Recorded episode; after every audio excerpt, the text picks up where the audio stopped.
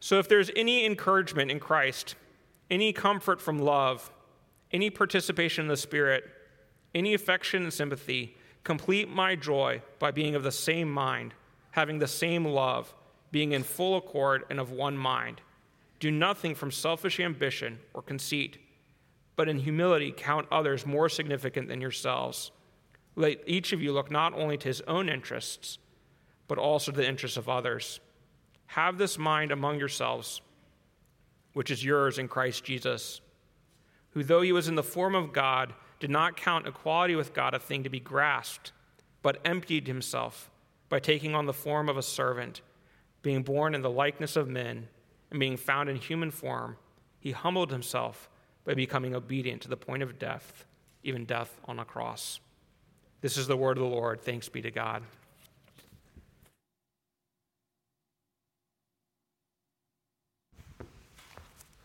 Thank you, Nathan. Well, good morning again. Don't you love this fall weather? I love this, love this kind of weather, love this time of year. Uh, there are many places that you could be this morning. You could be looking at the, the fall colors in the mountains. You could be at a boat show or something like that. God has brought you to this place at this time, and it's not an accident. It's not an accident. He has you here for a purpose, and I'm glad you're a part of, of what He's doing here on this morning. I want to welcome you also if you're, you're listening in or watching on online. Will you join me in prayer? Father, thank you for this time. Thank you for your word. I pray, Father, that you would open up our hearts and that you would transform us by your gospel. Lord, we need transformation. Uh, Lord, you're so kind, so very kind to pursue us and bring us to, to your way of, of thinking and loving and living. Father, bring us into a greater understanding of who you are in us and who we are in you and how you call us to live out that faith. Father, this morning I pray as, as I preach your word, Lord, that I would decrease and you would increase. Lord, that you would be honored and glorified in this place on this day. In Jesus, amen. Amen. Tim Keller said that this passage is, the, um, is one of the two highest peaks in all of Scripture. That if Scripture is a mountain range, then this is one of the two or three highest peaks in that mountain range. And it's not just Keller, I've, se- I've seen the same thing from other writers and theologians. What, what makes it so grand? Well, we'll unpack that as we go forward. One of the things that we're going to see is that um, in, in this place we see Jesus just really described in beautiful ways uh, as the what we might call the indicative, and then there's the imperative. The indicative that Jesus Christ, who though was in the very form of God, did not count equality with God something to be grasped, but made himself nothing, taking on the very form of a servant, becoming obedient unto death, even death on a cross. We see that, that we see that picture of Jesus Christ, and we stand in awe of that. But that's a description to help us understand what, what Paul means when he says, have this mind in yourself. Have this mind, this mind of Jesus Christ, because he gives us this imperative first. And in that imperative, in verses 1 through 4, he gives us three characteristics that, that he wants us to have characteristic of unity, humility, and servanthood. And why? Because those things are what we see in Jesus Christ, and Christ is in you. Therefore, live out this, this life. If you're in Christ, live out this life. But that's a high challenge, isn't it? It's a high challenge. It's a high, high, high peak. Because humility, servanthood, and unity, they fly in the face of our culture. Our, our culture holds up three main idols power, fame, and pleasure. Power, fame, and pleasure. And, and they work their way into the church as well. We're not immune from that. They, they, they impact us also. Power, fame, and pleasure. And unity, humility, and servanthood just really, they slap right up against that. And the, and the two uh, extremes have, have nothing in common. Jesus takes us to this place through the Holy Spirit, through the Apostle Paul, on how we are to live out those, those three things. It reminds me of a, a, time when I was on a hike in the French Alps. We were uh, east of Chamrousse. Chamrousse is kind of in the, the southeastern part of France, close to Grenoble, where they had the Olympics several years ago, and Chamrousse is where they had some of the skiing uh, events. And then we were, we were east of that, higher, higher up above the tree line. And it was October. It was cold. it's cold when you get that high up. Uh, there was snow in parts of the ground, but in, in a lot of the places, the wind had swept the snow from the bare rocks. And we're climbing, we're climbing, we're climbing. I'm wondering if we're ever going to get to the top of this peak.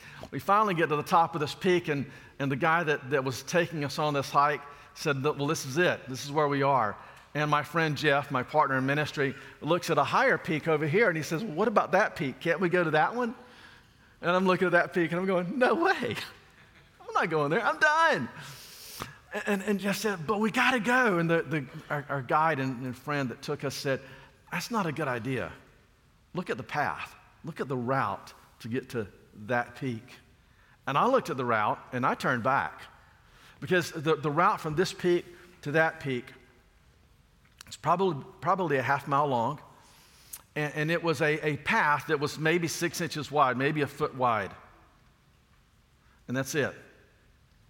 And on either side of that, it fell, it fell away like this for hundreds, maybe a, a couple of thousand feet. And, and, it was a slope like this. So if you made a, a, a misstep, you're going down and you're not stopping until you get to the bottom. And as awesome as the view might have been from that peak up there, I'm thinking, there's no way I will accept that challenge. Well, my, my friend Jeff took off anyway, and, and I stayed back with the guy and the rest of our party as we watched him go planning his funeral. Well, he, he made it back safely and mocked the rest of us for the rest of the weekend. Sometimes we look at these challenges in this passage and we think there's, there's no way I'm not going there. And it's not just the three character qualities of, of unity, humility, and servanthood. We look at this picture of Jesus Christ as a guy uh, that is fully God and yet fully man, and that became obedient even unto death on a cross. And we think, I can't understand that. That's too lofty for me. Therefore, I'm not even going to try to enter in. Because if I, if I try to enter into understanding that, then, I, then I'm going to have to fall in line with the unity and humility and servanthood as well. Well, God calls us to both places. He calls us to understand who we are in Christ and who He is in us. And then He calls us that because of who He is in us, this is how He calls us to live. So let's dive into these, these three characteristics that we see so prominent here that are on that highest peak. The first is, is unity, and he, calls us in, in verse 2. He says, Complete my joy by being of the same mind, having the same love, being in full accord and of one, of one mind. Man, that's a mouthful, right? Complete my joy. How does that complete Paul's joy? It completes Paul's joy because when the church looks like that, then the church looks like Christ. And it is Paul's desire that the church look like Christ. Because Paul knows that's where we're going to have the greatest joy. Paul knows that's where God is going to be the most glorified. Paul knows that that's what we're designed for. We're designed to look like Christ. And Paul wants us to live within that divine design that God has given to us. So we're, called to have that same mind. Notice he doesn't, he doesn't stop short, he goes all the way with it. Have the same mind, same love, full accord of one mind Folks, that's unity. It's not halfway. It's not we'll be unified here, but, but not here. Same mind, same love, full accord, one mind. Where's the gap in that? There's no gap in that. It's hard, but it's where He's called us to go. He doesn't call us to, to have the same unity of preference. That's not what He's doing. It's not unity of preference. Some of you uh, prefer powerboats, some prefer sailing. Some prefer lacrosse over football. I don't know why. Some prefer the Baltimore Orioles over the Atlanta Braves. I really don't know why. You know, but I've got my friend Owen prefers the Los Angeles Dodgers, and I prefer the Atlanta Braves. We're having fun with that right now. He's going to lose. You know, some preferences are meant to go down. We, we have lots of preferences. God is not saying uh, we want, that He wants us to have the same preferences, not outside the church, not even inside the church. He's not saying, I want you to have the same preferences in music, even. Not at all. He's made every one of us different, creating the image of God, the Imago Dei, but different with different personalities, different preferences. And that's good. It's like a sunset. It provides the different colors and the different, the different shades of, of blue and purple and orange and pink that only the artist God can create. God called us to, and designed us to have different preferences. But those preferences have to take a back seat to unity in theology, to unity in an understanding of the gospel, and to unity in the mission of Jesus Christ. You don't know my preferences in musical genre, and I'm not going to tell you. Because my preferences in musical genre always take a back seat to unity in theology, to unity in the gospel, and to unity in the mission of Jesus Christ. Our preferences have to be superseded by those things that are greater and that are eternal and that are from God. When we place our preferences above Jesus and his mission, we're forgetting or ignoring four critical truths. We're forgetting or ignoring that God is God and we are not. We're not God. Now, we would all nod and say, Of course, we're not God. And yet, there's something inside each one of us that, in great ways or small, we want to be God and we act like God. We act like it in our business. We act like it in our home. We act like it in our neighborhood. We act like it in our own mind. We act like it when we argue with God. We act like it in the church. We, we, we act like it, but the reality is that we're not God. He is. And when, when we forget or ignore that critical truth, then unity suffers. Unity in the gospel, unity in the mission of Jesus Christ, unity in theology. A second thing that we forget or ignore is, is that Jesus has a mission. Luke 19:10. The Son of God came to seeking to save those that are lost. That's Jesus' state and mission. And, and, and I've, heard, I've heard folks, uh, theologians and non theologians, I've heard folks try to, to wash that away. My friends, you can't wash that away. Jesus is, is God to hear his word. It's, it's, what he, it's who he is, who, who, who he is. That's his mission, to seek and to save those that are lost. We cannot forget or ignore that. When we forget or ignore that, then we're placing our own mission above his mission. Our preferences above his mission and unity in the gospel will, will suffer. A third thing that we forget or ignore is that all people are created in the Imago Dei. All people, all people around the world, throughout time, of all races, of all education levels,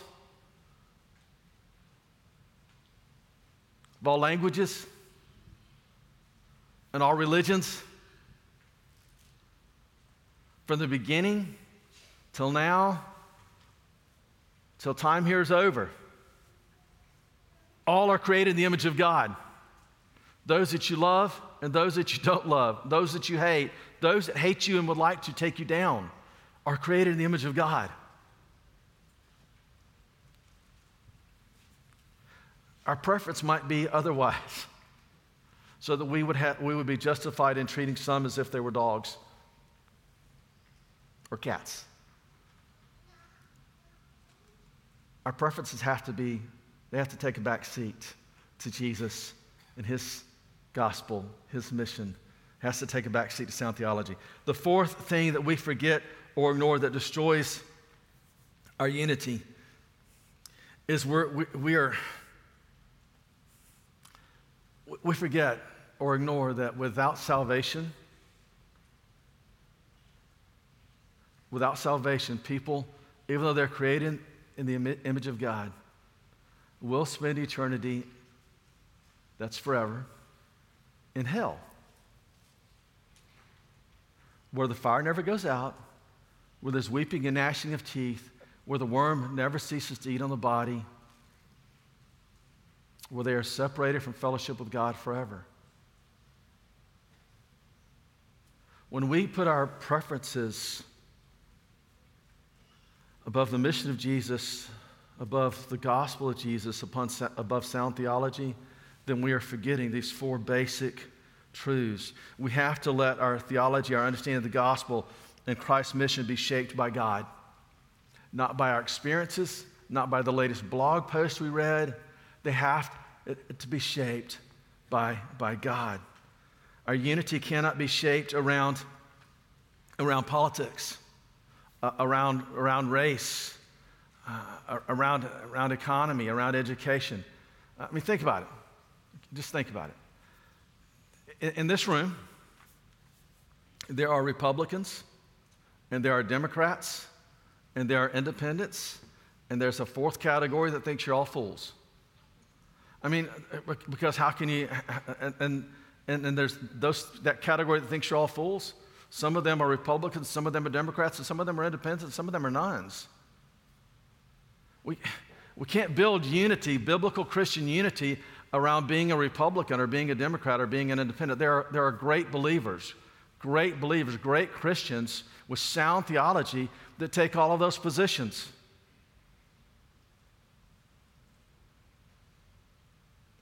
You've got to have unity built around something that's eternal, something that's stronger than our temporary political life of our temporary nation, as great and awesome as our nation is. Jesus was here first, and he'll be here long after. We've got to have unity around something greater than that. We've got to have unity around something greater than race.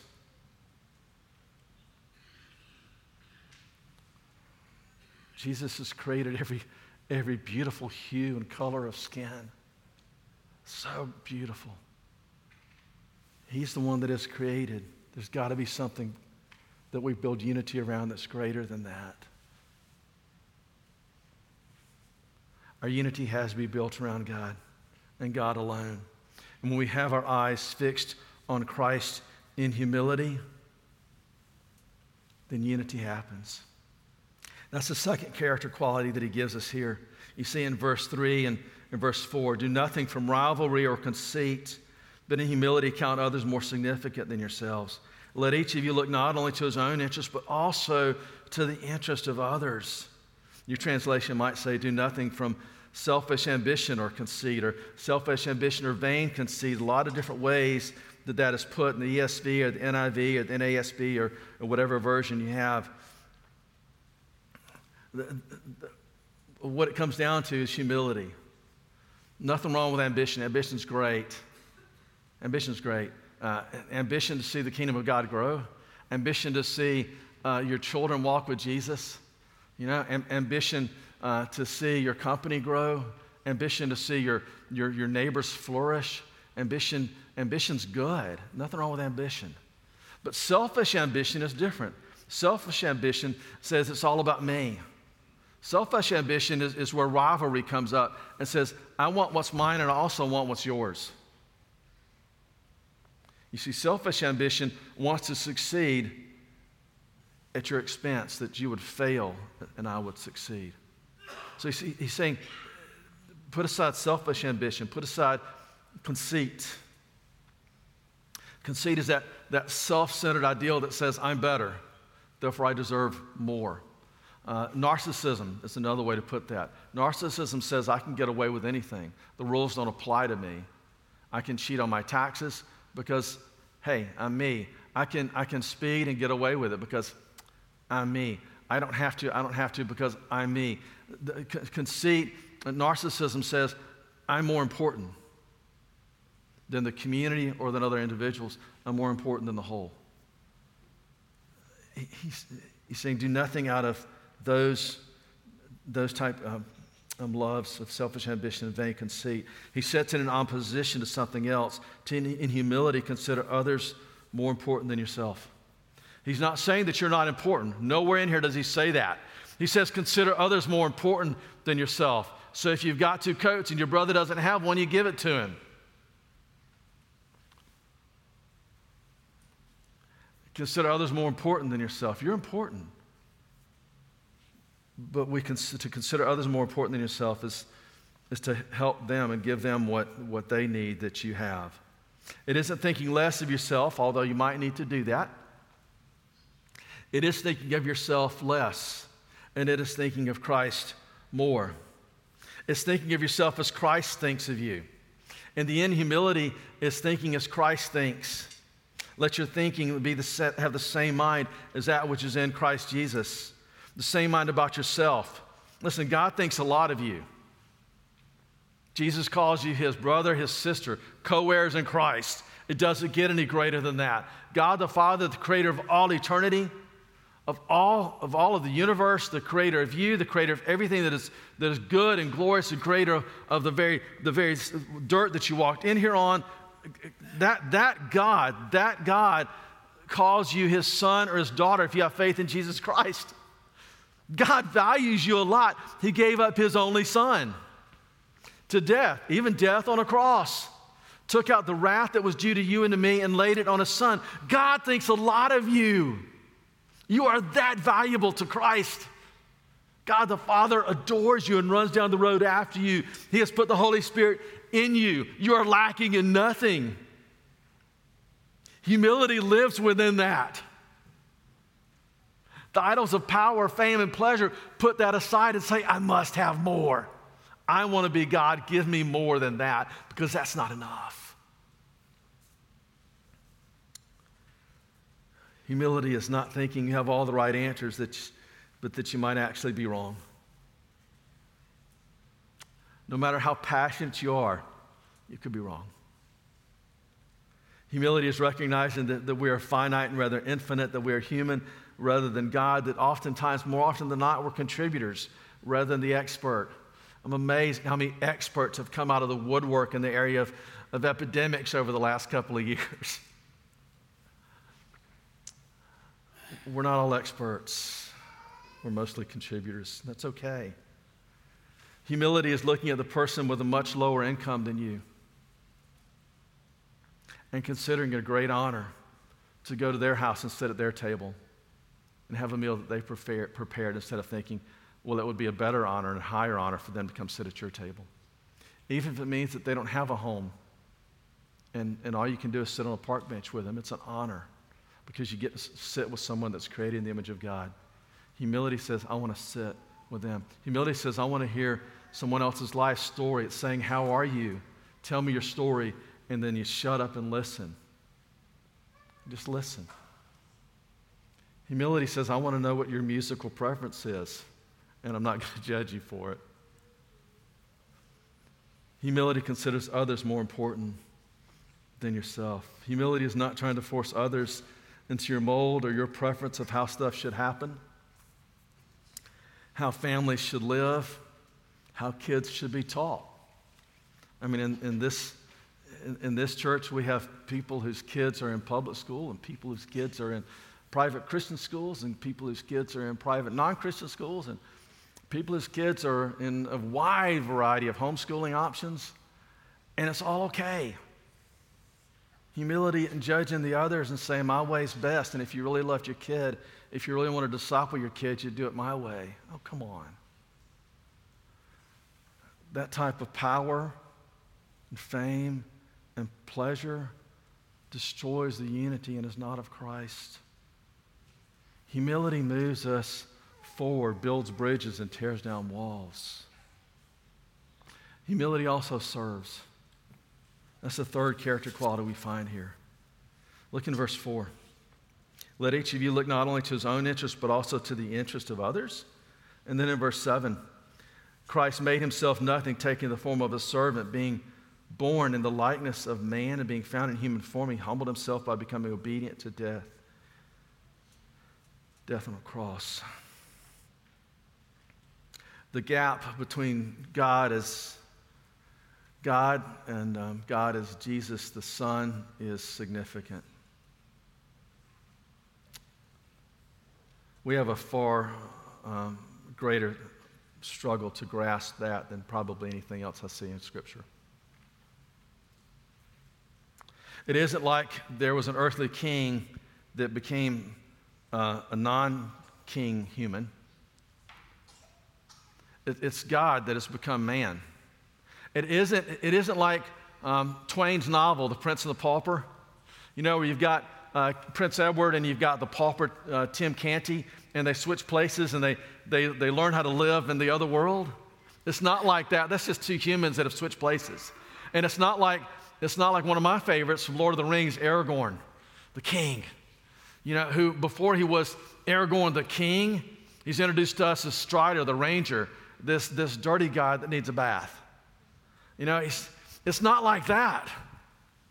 This is a God, this is God who created everything, and he's born through woman. He grows for nine months in the womb of a woman, a human that he had created.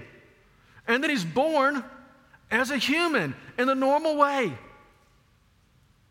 And without, without earthly fanfare or trumpets or doctors or nurses attending to his care, there is no palace.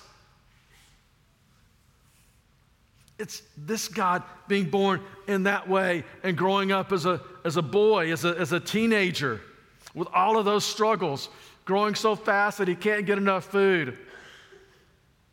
You know, mama can't put enough food on the table for Jesus as he's growing because he's a normal boy. He knows what hunger is, he knows what it is to stump his toe.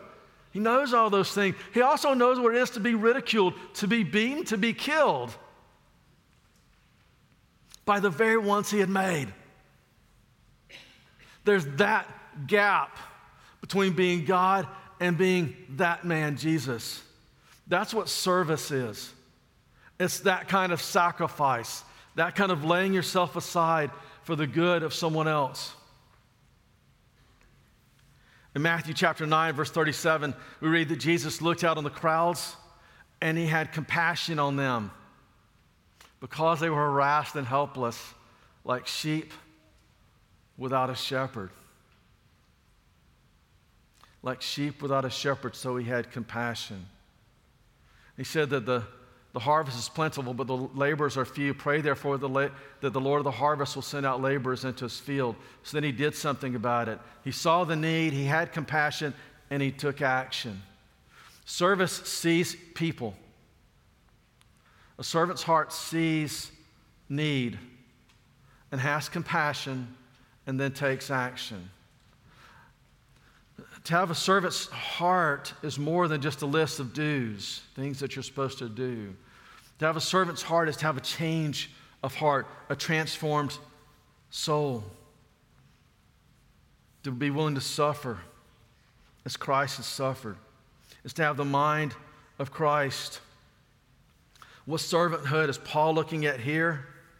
Well, he's looking at a servanthood, the servant's heart that will put their own preferences aside and their own uh, hunger, personal hunger aside, and their own power and fame and pleasure aside and serve others in the church, not only in the church, but outside the church. So, what would that look like here? Well, it, it, it's, I like the acrostic joy. We, lo- we love acrostics around here, right? Uh, joy, Jesus, others, you. Jesus, others, you. Joy. You look to Jesus first, but you look to others before you look to yourself. And, and you serve, you serve others in that way. It's more of an attitude and a lifestyle than it is a list of do's. It's not volunteering. We need to, we need to kill that language. Volunteers are voluntary. Volunteers, they're not members. Okay? Members are different. I, I, I would really love to see us do away with that and, and live as members. In my family, we have something on Saturday mornings called a clean team. It's amazing to me how kids sleep later and later and later as Saturday approaches. You know, Saturday morning. They get up early all week long, and then they know clean team's coming Saturday morning, and they roll over and go back to sleep. But when they do wake up, we have a family meeting, and, and Sandy passes out the chores for the day. And we dive in. And no one's volunteering for that. We, we all do it and we all chip in because we're, we're family. That's what we do. You know, we clean our own rooms, but then we help each other clean the other rooms. I don't volunteer to vacuum the steps. I vacuum the steps because they're my steps. And because my wife gave me a piece of paper that said, You've got the steps. We do it because we're family. So we serve each other within the body of Christ here, not because we're volunteering, but because we're family. So when Bridget puts out a call that she needs more, more individuals to help care for our, our children in the nursery or in elementary school and Sunday school, equip hour, we dive in. Not grudgingly as volunteers, because remember, volunteers are voluntary, but we, we do so gladly because we're, we're family, we're members. Or, or when Drew says, hey, we have some, and, and, listen, Drew has built some phenomenal, gathered some phenomenal, um, I love these, these guys that, that come alongside our students. Well, Drew says, hey, I need more. Who wants to, who wants to come alongside as, as family members and help um, disciple our students? We jump in. We jump in to, to, to serve as a, as a member of the body of Christ is, yeah, it's, it's spreading mulch when mulch needs to be spread. It's, it's you know, greeting people outside in the, in the back. It's cleaning up when a, a worship service is over. Maybe it's trimming trees and, and stuff like that. It's, it's shoveling snow. It's, it's delivering food. It's what happens uh, out, out here with our West Annapolis pop up pantry. It's, it's giving, taking what we have and giving it to others gifts of money, gifts of sitting and listening, gifts of food. It's giving someone Jesus by sitting and giving them eternal life. It's servanthood. But servanthood goes far beyond the church. It's blowing off your neighbor's driveway. It's opening the door for someone that's trying to get in their car with crutches. It's, it's giving someone groceries or carrying someone's groceries into their car. It's explaining to a, a young kid uh, at Woodside Gardens or somewhere what math is all about and why it matters. It does matter. It's teaching them how to read when they're struggling in school. And when, when you sit, when you sit with that kid, you change not just their half hour, you change their life because you're helping them step out of the shadows and giving them a, a greater opportunity uh, for a successful life once they're out of school. You're, you're, helping them get through school. You're helping them graduate high school, maybe giving them a chance at college and beyond. So when you sit and help that kid with math or reading, you, you give them love, but you give them, you give them so much more. It's generational impact to that generation and the generation beyond, their kids and their kids and their kids' kids. You want to plug into that? See, see Lori uh, Nelson or Nancy Dybert. Just, I'm sure they can help plug you into those things. Being a servant is going to cost you time. You might miss a game. So what? The game's not going to change because you're not there. You might miss that, but you're giving away life. So, this is a challenge. How does this all happen? Well, how do you live in this countercultural lifestyle? My friends, what we see here is that Jesus is more than an example. He is an example when he says, Have this mind amongst yourself in, in verse 5. Uh, which is yours in Christ Jesus. He is saying, hey, Jesus is our example for what that looks like, but it's so much more than that. What, what theologians agree on is that this is more than just Jesus is our example, look like this. It's saying that Jesus is in you.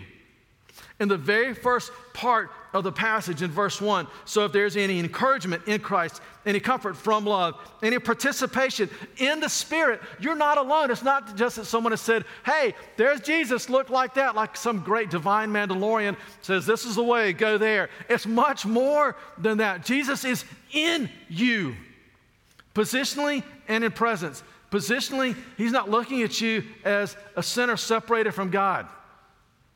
If you got faith in Christ, you're not a sinner separated from God. You're a co heir with Jesus Christ. You're a son or daughter of the living God. Positionally, you're in Christ. You are loved by God forever and ever and ever, and nothing can take you out of His hand. You're in Christ positionally. But not just that, there's presence. To be in Christ, it's, it's more than just you and Jesus tracking in parallel tracks. It's more than just Him being in the driver's seat and you being in the passenger's seat. That's not what it means to be in Christ. To be in Christ is more than just bumping up against Jesus on Sunday mornings or at a renew group. It's more than just even just class, clasping hands with Jesus, like, hey, I've got your hand and you've got mine. It's much more than that. It's more that Jesus is in you. He's in you, like one hand inside another. The Holy Spirit is in you. You go nowhere that Christ does not go with you through the Holy Spirit. He is in you. And as Christ is in you, and that is the character of Christ, then that is to be our character as well. We're to live lives of unity, humility, and servanthood because God Himself lives within us. Your body is the temple of the Holy Spirit. That's how we travel that route up to that peak. It's not just where God has sent you, it's where God has called you. He said, Come to me and let's walk this way. It's who we are in Jesus. It is our, it is our nature.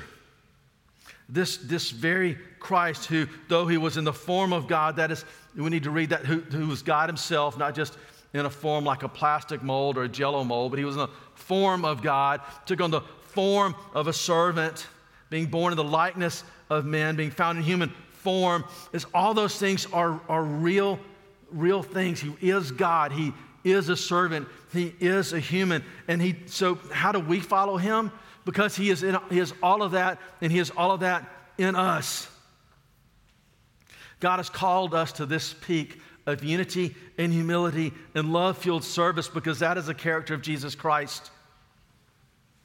It's your divine design, it's how He's fixed you and made you. I love this time of year because I love sitting on my back deck as the cool temperatures come in and a, a, a, warm, strong cup of coffee is so much better when the, the temperature's, you know, like 50 and you got your Bible and the sun's coming up. It's just a, a cool time of day. And our deck's pretty high and it's surrounded by trees. And so these trees are full of birds. This time of year, there's all the birds that are migrating. They're coming from the north to the south. And so I get to hear and discover a whole new group of birds that I didn't know before. Yesterday, I came across a, a white throated sparrow. It's a rare bird.